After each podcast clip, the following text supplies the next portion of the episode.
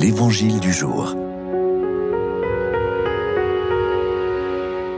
Bonjour. En cette fête de Saint François d'Assise, nous écoutons l'Évangile de Jésus-Christ selon Saint Luc. En ce temps-là, en cours de route, un homme dit à Jésus, Je te suivrai partout où tu iras. Jésus lui déclara, Les renards ont des terriers, les oiseaux du ciel ont des nids, mais le Fils de l'homme n'a pas d'endroit où reposer la tête. Il dit à un autre, Suis-moi. L'homme répondit, Seigneur, permets-moi d'abord d'aller enterrer mon Père. Mais Jésus répliqua, Laisse les morts enterrer leurs morts. Toi, pars et annonce le règne de Dieu. Un autre encore lui dit, Je te suivrai, Seigneur. Laisse-moi d'abord faire mes adieux aux gens de ma maison. Jésus lui répondit, Quiconque met la main à la charrue, puis regarde en arrière, n'est pas fait pour le royaume de Dieu.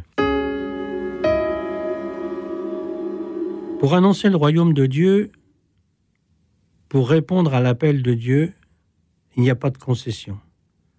Il n'y a pas de compromission. Il n'y a pas de négociation. Il faut y aller. Il n'y a pas de si, si ceci, si cela. Non, non, non, non. Il faut y aller. La seule chose qui tienne, c'est d'annoncer le royaume. En parole, d'une part, dans nos échanges, dans la lecture de l'Évangile, dans la prière, et puis aussi dans des actes concrets. Je pense qu'aujourd'hui, la charité, le témoignage véridique est attendu. Il faut que notre âme de chrétien, que notre dynamisme chrétien aille de l'avant, comme François d'Assise que nous fêtons aujourd'hui. François, il a tout abandonné. Il n'y avait pas de compromission. Il n'y avait pas de négociation. Il a suivi le Christ.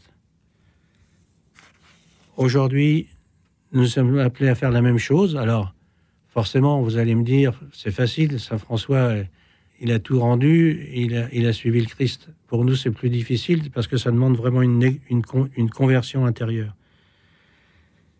Mais voilà, il faut y aller n'hésitons pas à faire comme François que nous fêtons aujourd'hui pour euh, annoncer le royaume de Dieu.